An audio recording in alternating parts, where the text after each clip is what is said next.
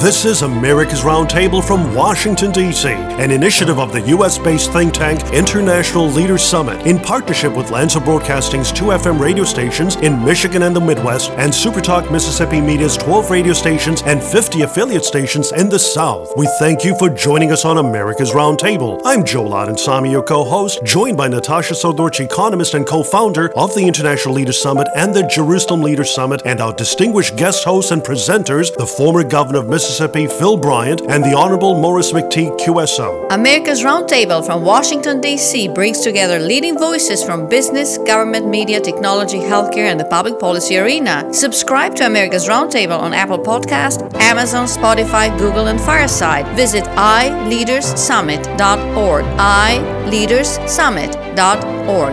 Welcome to America's Roundtable. This weekend on America's Roundtable from Washington, D.C., in partnership with Lanser Broadcasting in the Midwest and Supertalk Media in the South, we're delighted to welcome Ambassador Carla Sands. Ambassador Carla Sands served as the U.S. Ambassador to the Kingdom of Denmark from 2017 to 2021. Prior to her appointment, Ambassador Sands had a diverse career in the entrepreneurial, investment, and philanthropic sectors with a focus on real estate, community service, and education. As chairman of Vintage Capital Group, she also served on President Trump's Transition Finance Committee and Economic Advisory Council in 2016 and was the California delegate for the 33rd Congressional District to the 2016 Republican National Convention.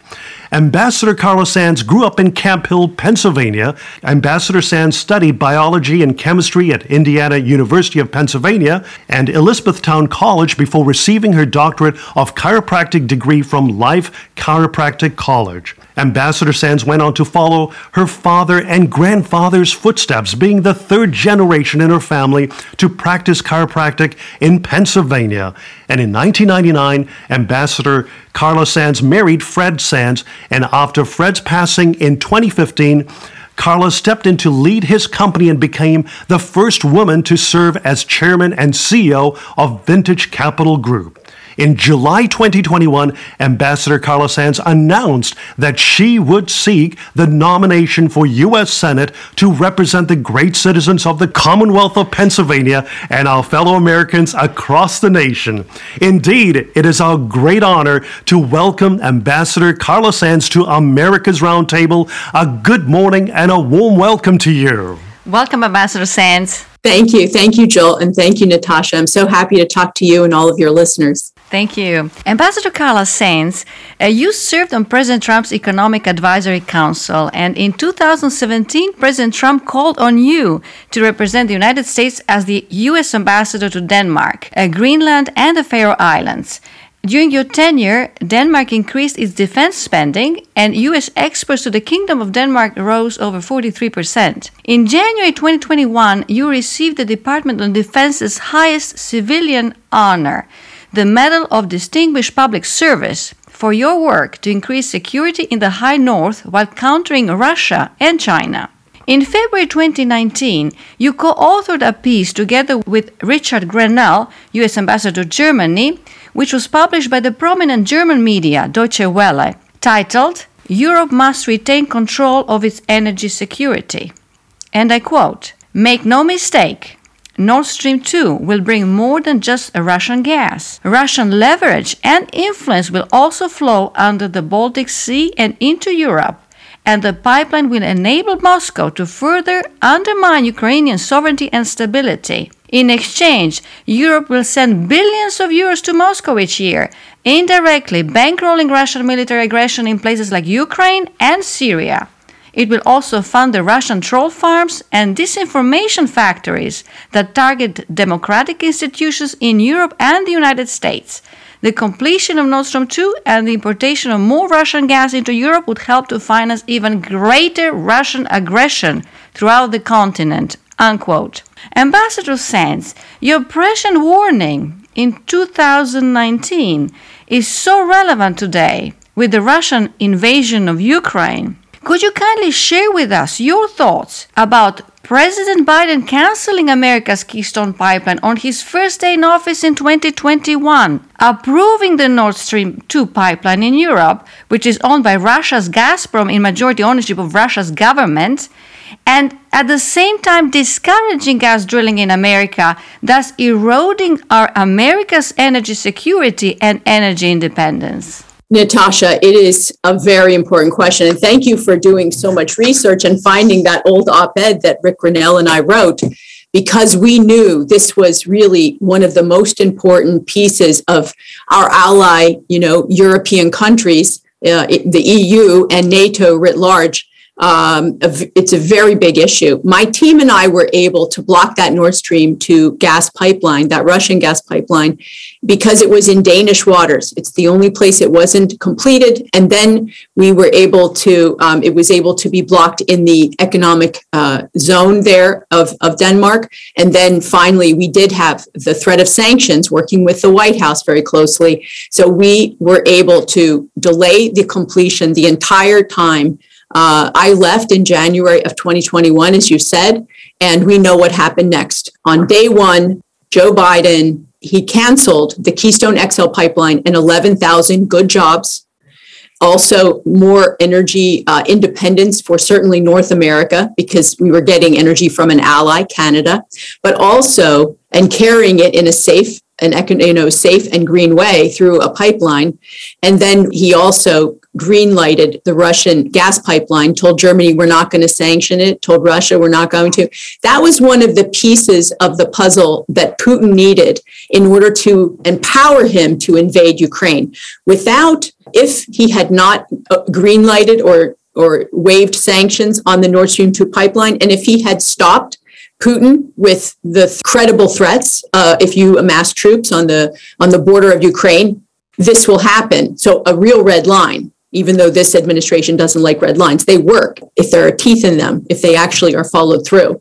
Uh, but we see a weak President Biden. We know that President Biden and the, the Biden family, they're compromised in Russia, in China, in Ukraine, and in other countries around the world because they've been influence peddling and this has been going on for a long time. And so we do not have a chief in the White House who's actually a commander in chief who's going to defend the United States uh, in the way we need real defending right now. The world is a much more dangerous place than it was even a few years ago under President Trump, because the world, like Ronald Reagan said, responds to peace through strength. And we need a strong, we need strong leadership in the White House. And we need strong leadership with America First senators and congressmen, I believe, to hold the line because we know we are in dangerous times right now. China is now eyeing Taiwan. We knew that it was it was something they wanted to do, invade Taiwan and take it over because Taiwan is an independent country and does not want communism. They're a democracy. But China's watching what's happening with Russia and they feel empowered and so I think that the, the immediate threat, of course, is keeping the United States and NATO out of this Ukraine issue and certainly making sure that China understands there are consequences if they move on Taiwan. But I believe that this Ukraine issue is largely a distraction from our domestic issues for the United States because Ukraine is part of Europe. Europe has credible assets there. We'll give them arms and aid, of course, and we must. But as a matter of fact, our southern border is open right now with record levels of fentanyl coming over it. It's the fentanyl's the number one killer of our youth. I personally lost a young family member over the Christmas break to a fentanyl overdose. This is affecting every community throughout our country, and certainly it's a crisis in Pennsylvania. And we don't have the resources to deal with it. But we also have terrorists and gang members and criminals coming over our southern border. Last year, Acting Secretary of Homeland Security under President Trump, Chad Wolf, told me that we know of 2 million people that came over illegally over our southern border. But there were another more than 600,000 that are called gotaways. We don't even know who they are. We just know they got over, but we haven't, we don't have documents. They escaped over the border. So what we know is we have to secure our border. That's what it takes to be a sovereign nation. We want legal immigration. We want to know who's coming in the country. But we also have other issues. We know that the Biden administration and their radical Green New Deal team members from the president on down is at war with our American and Pennsylvania energy and certainly our Pennsylvania farmers. The Green New Deal regulations are causing a terrible time for people that want to invest and harvest our energy and certainly our farmers. So, my goal in the US Senate is to be the energy senator. And I'm actually calling for an operation warp speed for American energy so we become energy independent, but even energy dominant once again, so that we have enough. We don't need to import energy from Russia or Iran or Venezuela. That's blood oil. Instead, we can supply it here at home and then we can send some by pipe. We have to lay it fast to our harbors and send it to our allies so that they don't have to be under the boot, we'll say, of Russia. And to this very important point, Ambassador Sands, in a recent piece you authored, you stated, and I quote, paying higher energy prices directly results from Biden's embrace of the radical Green New Deal crowd. And it isn't just pain at the pump.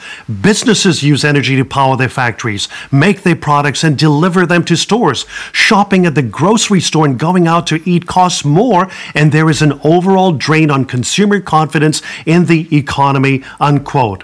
Ambassador Sands, as you travel across Pennsylvania, a battleground state and a key one, I must mention, you have visited cities and communities large and small, and you were recently in Scranton, the city that Joe Biden talks about quite often. Could you kindly elaborate on your piece? Turn the lights back on for domestic energy production? And why is this issue so important for America's working families and businesses in Scranton, Pennsylvania, and across our nation? And what are families from Scranton saying about Biden's agenda, the surge of inflation, and the bungled policies which are now adversely impacting their very own lives? It is, I think it's the question of the day, right? And it's not going away right away because these Green New Deal people are they're dug in. They literally want to shut down our domestic energy production. You saw people that President Biden nominated said, we're just not going to, we're not going to loan to energy companies. Can you imagine deplatforming energy companies and they don't have access to capital? We wouldn't be able to heat our homes within a week. We wouldn't be able to fill our cars because everything would stop in our in our communities our seniors on a fixed income and our working families in Pennsylvania and across our nation are really hurting under Joe Biden's economy. And he did this. We know his war on American energy and his passing of these multi trillion dollar big bad bills full of Green New Deal, just absolute junk, war on energy, war on farmers, war on small business and regulations that are going to they're going to drive people out of business. First it was the big bad bills that caused the inflation spike. As soon as he got into office he began to pass them. Even though we were coming out of the pandemic and things were going really well for our economic recovery. But then we saw what happened next.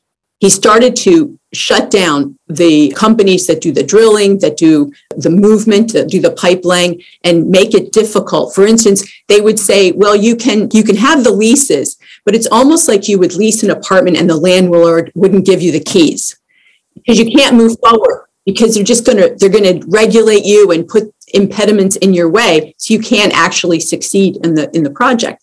And so what I propose is that we stop the out of control spending in Washington that's hurting our families. I'll work with whoever is elected governor in this state so we get the regulations and permitting harmonized. And we literally do kind of like a Marshall Plan and we harvest fast, we lay the pipes. In the 1940s, they laid a pipe called the Big Inch Pipe, more than 1,200 uh, miles long pipe in less than a year. Can you imagine with today's technology in 2022 how fast we can put this thing in place if we have the intent to do it, to actually rescue American energy and begin to be energy dominant and we counter our adversaries like Russia and China by doing this. It also brings down CO2 emissions. It's one of the reasons that our environment's gotten cleaner is American natural gas and Pennsylvania natural gas. Our economy's grown, unlike many places in the world, while our CO2 emissions came down. We want to promote that we have new kinds of energy coming from the ground too,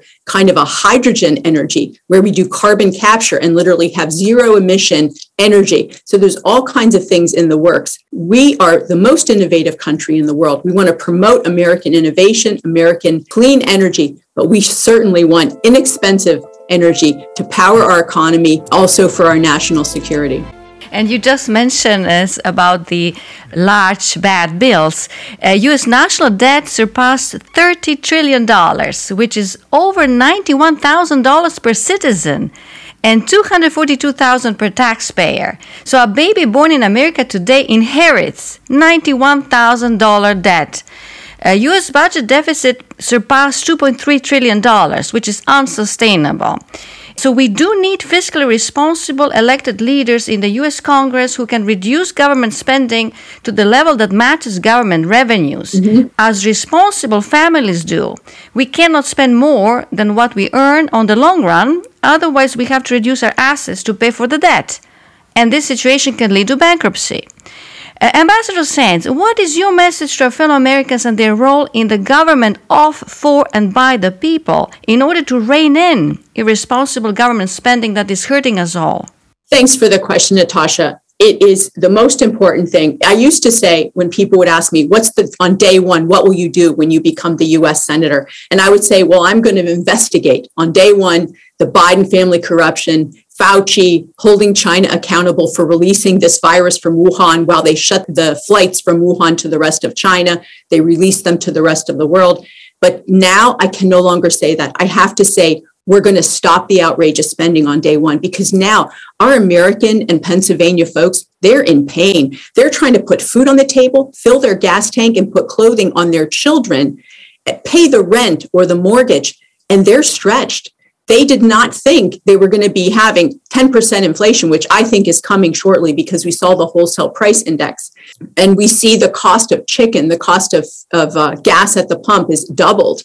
And what I want to do on day one is stop the outrageous spending and all this Green New Deal garbage, we have to go in and take it out because we know that that's hostile to our American economy. We cannot have Green New Deal goody pops to leftist organizations, 10 billion here, 100 billion there to this city. If you look at the bills that they passed, they're not in the best interest of the American people. This is a leftist Marxist agenda taking over our constitutional republic. That's not where Pennsylvania is. We love our history. We actually love our freedom. We are, in fact, I'll just share with you, I'm pro life. I'm pro First Amendment. I'm pro Second Amendment. I'm a constitutional conservative. I'm also an America First, a businesswoman and Christian and mom. And I'm an eighth generation Pennsylvanian. And my Pennsylvania ancestors, they fought in the American Revolution and in the Civil War.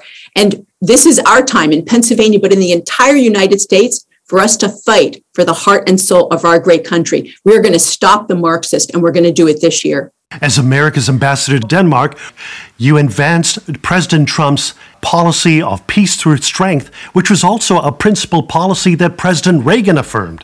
And there was a historic breakthrough in 2020 when the Trump administration brought together the nations of Israel, UAE, Bahrain, and Morocco, and they signed the Abraham Accords, which states we pursue a vision of peace, security, and prosperity in the Middle East and around the world. However, as we have all seen in the past year, the principal policy of peace through strength is being severely weakened to such a degree that we have not witnessed in our lifetime. The chaotic and disastrous withdrawal of U.S. troops from Afghanistan, the invasion of Ukraine. Uh, we are seeing the Vienna talks with the state sponsor of terrorism, Iran, and our friends in Israel. Moderated by Russia, right? Absolutely, that's right. And the people of Israel and our Jewish allies and our Jewish American allies are deeply concerned about the Iran nuclear deal and how they will have access to $90 billion in foreign currency reserves and sanctions relief. What is your message to our trusted ally Israel and our Jewish American friends who affirm our shared values and principles in view of the Biden administration's rush to work out a deal with Iran? And I must add, as you've mentioned, with Putin's help. Well, you packed a lot into that question, but I'm going, I took notes. I'm going to try to address all of it. Very briefly, Ambassador David Friedman has endorsed my campaign and me as a candidate. He knows my capabilities. I was able to go and visit our new embassy in Jerusalem. Every president since Jimmy Carter said they were going to move the US embassy to Jerusalem, but President Trump did. And David Friedman was the man that made it happen. He was probably the greatest US ambassador to Israel, certainly in my lifetime, but maybe ever. David Friedman had a big hand in those Abraham Accords, along with President Trump and his son in law, Jared Kushner. Absolutely. And we saw what that team did it's historic. It's the biggest deal in my lifetime, bringing peace and trade and goodwill, ambassadors, so they have diplomatic relationships. You couldn't even fly with an Israeli passport to some of these countries. And now they're visiting each other as tourists. And they're playing the Jewish state song, the song in these countries. It's extraordinary. I'm so overwhelmed with joy that this happened. And I know that Israel is as well. So it's historic. We have to support it. If President Trump had been reelected, I think they would have all folded except for Iran as far as coming into the, the Abraham Accords. But I spoke out against the JCPOA as the US ambassador in Denmark constantly because Europe liked that deal because they could they could invest in Iran and have that market. But we know that the money that goes into that country doesn't benefit the people. They're the number one exporter of terrorism around the world. As you said, we even had attempted assassinations on Danish soil from these operatives working out of the embassy, these Iranian death squads. So we want to make sure that they don't have more money to spread terror.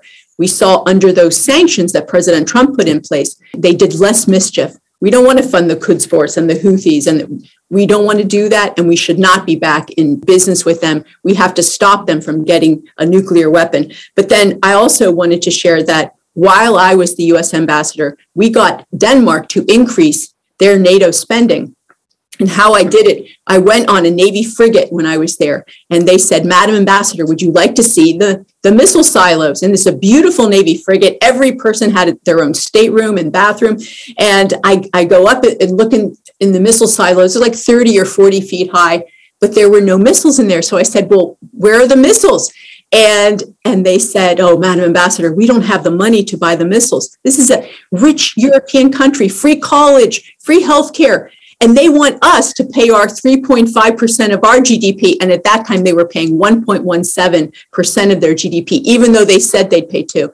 And so everywhere I went in the press, I talked about no missiles in the silos. They made caricatures of me and the prime minister, and I'm telling her more money for NATO. Well, they did. They plussed it up. So we got more. But with this invasion of Ukraine, I'm not tracking what Denmark is doing, but I'm guessing they're going to pony up what they promised because they certainly don't want to see Europe invaded because we know Russia may not stop at Ukraine. If they get in and take it, and they certainly have the capability if they want to. But Ukraine, I know, wants to have a peace agreement and stop this and have Russia pull out. This is not not good for anyone in the world and not good for Russia. I actually have a website, if you don't mind if I share it. Yeah, carlasands.com, carlasands.com. It's my campaign website, and some of my videos are up on YouTube even if you're not in Pennsylvania, you can sign up to volunteer and help us phone bank.